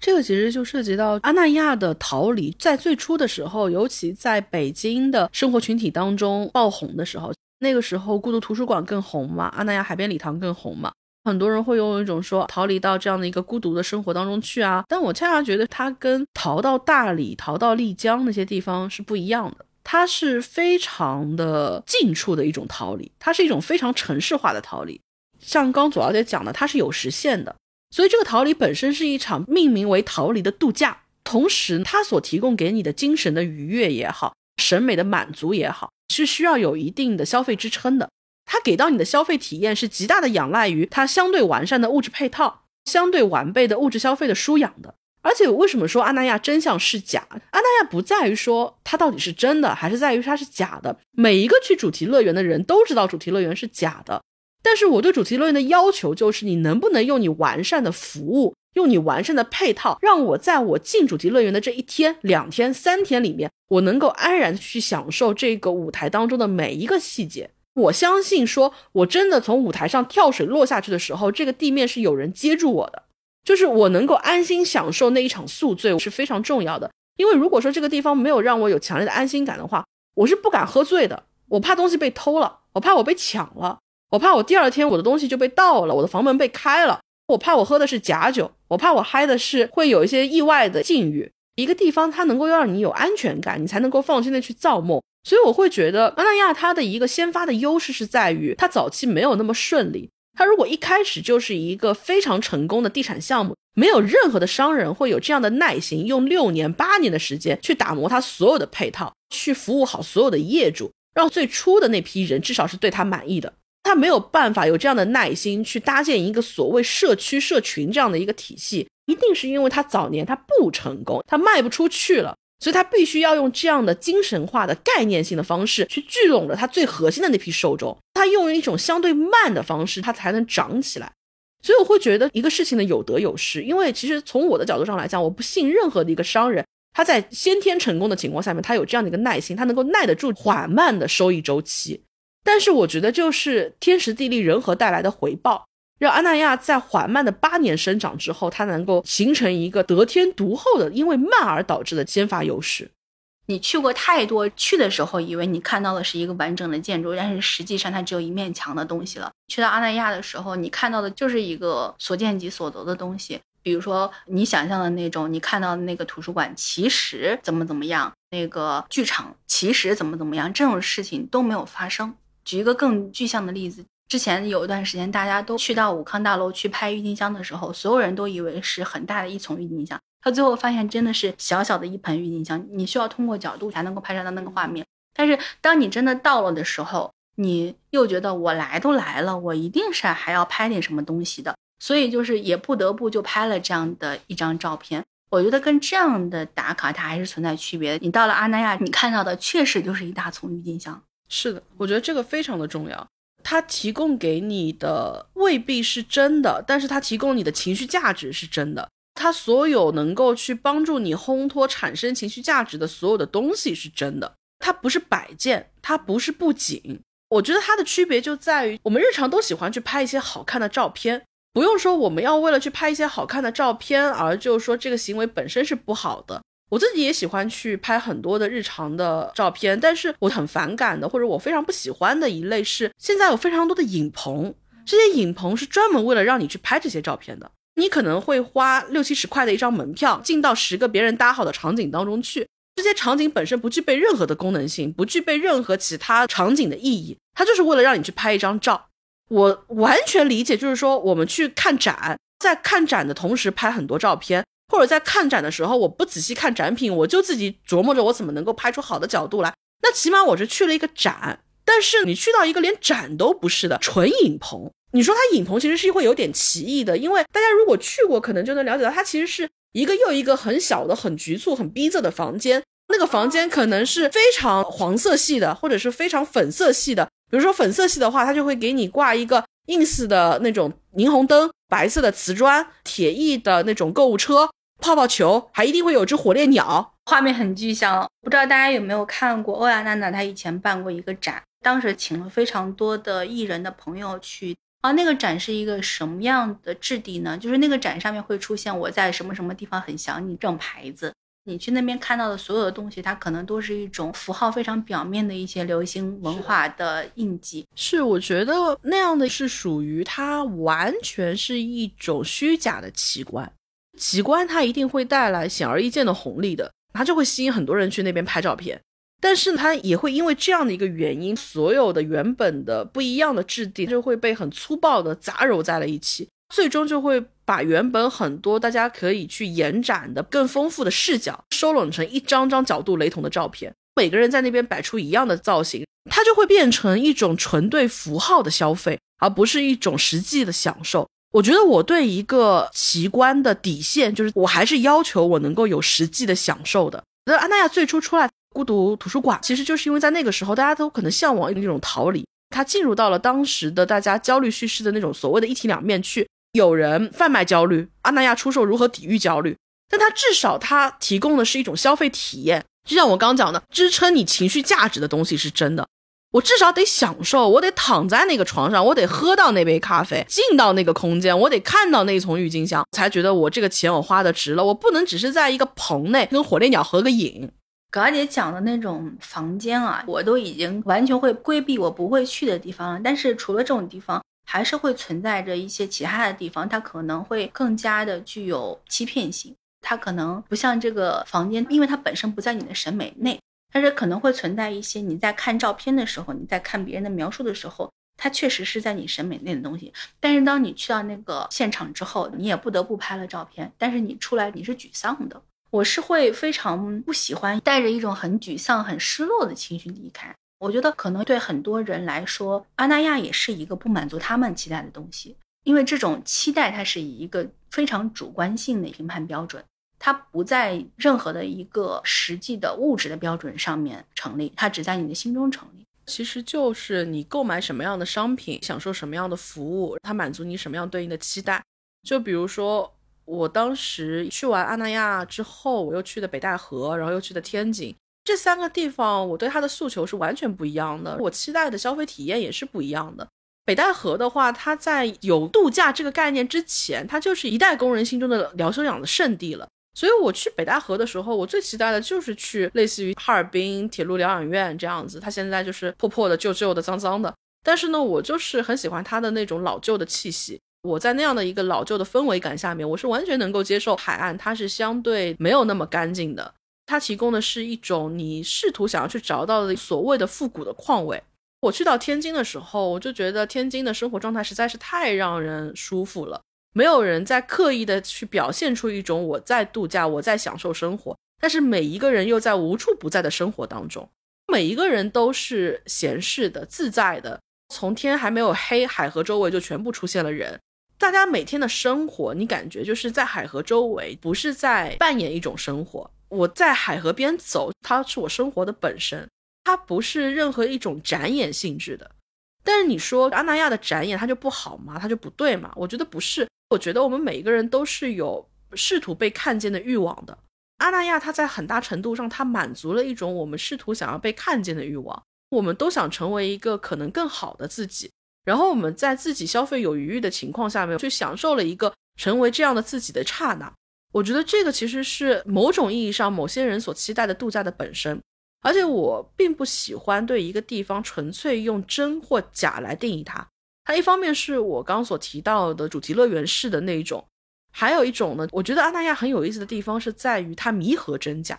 我可以举到一个很具体的场景的例子，它始终是让我在。听到别人说阿那亚太虚假了，阿那亚就是一个楚门世界的时候，我经常会在脑海当中回想起来的一个瞬间。那个时候也是在戏剧节，我在戏剧节孤独图书馆外离它最近的那个 YC 的天台顶上，那家餐厅的露台，它其实是可以对公众开放的。虽然说它也会拦着一条线，但那条线呢，你很轻松就能够过去了，也不会有工作人员严格的来管它。当时我就在那边遇到了一个很有戏剧感的场景，你远处往前看，正好是孟京辉的戏在演，台词是能够清晰的传到露台的，但因为他的观众席搭的非常的高，所以哪怕你坐在露台上面，你是看不到正在演出的舞台的，你只能听到声音。听到海浪，听到风声，听到演员们声嘶力竭的那些台词，有一些买不到票的年轻人呢，他们就会走到二楼的天台这边来，会安静的拉过几把空椅子，就在风里面，女孩就会靠在男孩的肩膀上面倚着去听这些戏。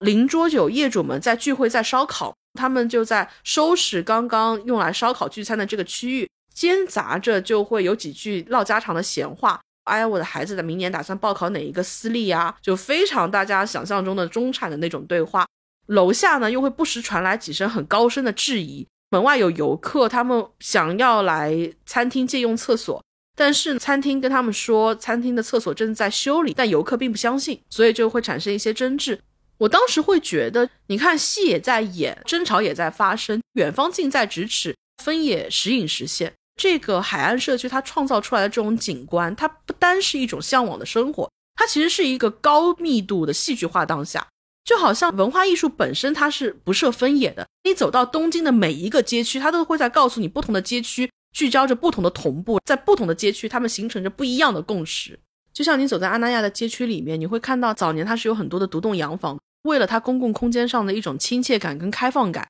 所以它的外墙都造得很低。它其实是牺牲了一部分业主的私密性，展现出这种相对开放的拥抱的空间。但是呢，阿那亚本身它又实行严格的门禁准入制度，因为这样的门禁准入，而在很多人的心里面又形成了更强的领域感，执行着这样的一个维护跟屏蔽。所以，其实我觉得它有意思的地方就是在于它弥合真假，它也构建着矛盾，它又试图去弥合这些矛盾。我不在意它是真还是假。我在意的是，它能不能提供我期待它所提供给我的，无论是服务的丰富性、文化消费的丰富性，还是说在整体管理上始终保持在相对水准之上的消费体验。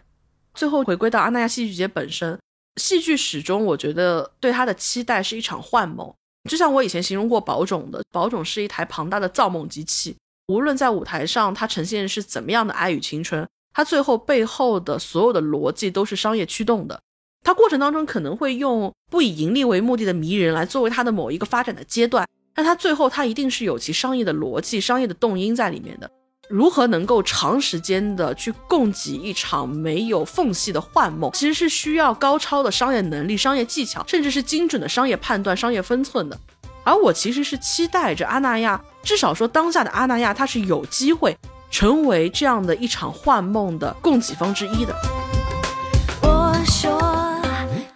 怎么有这么多？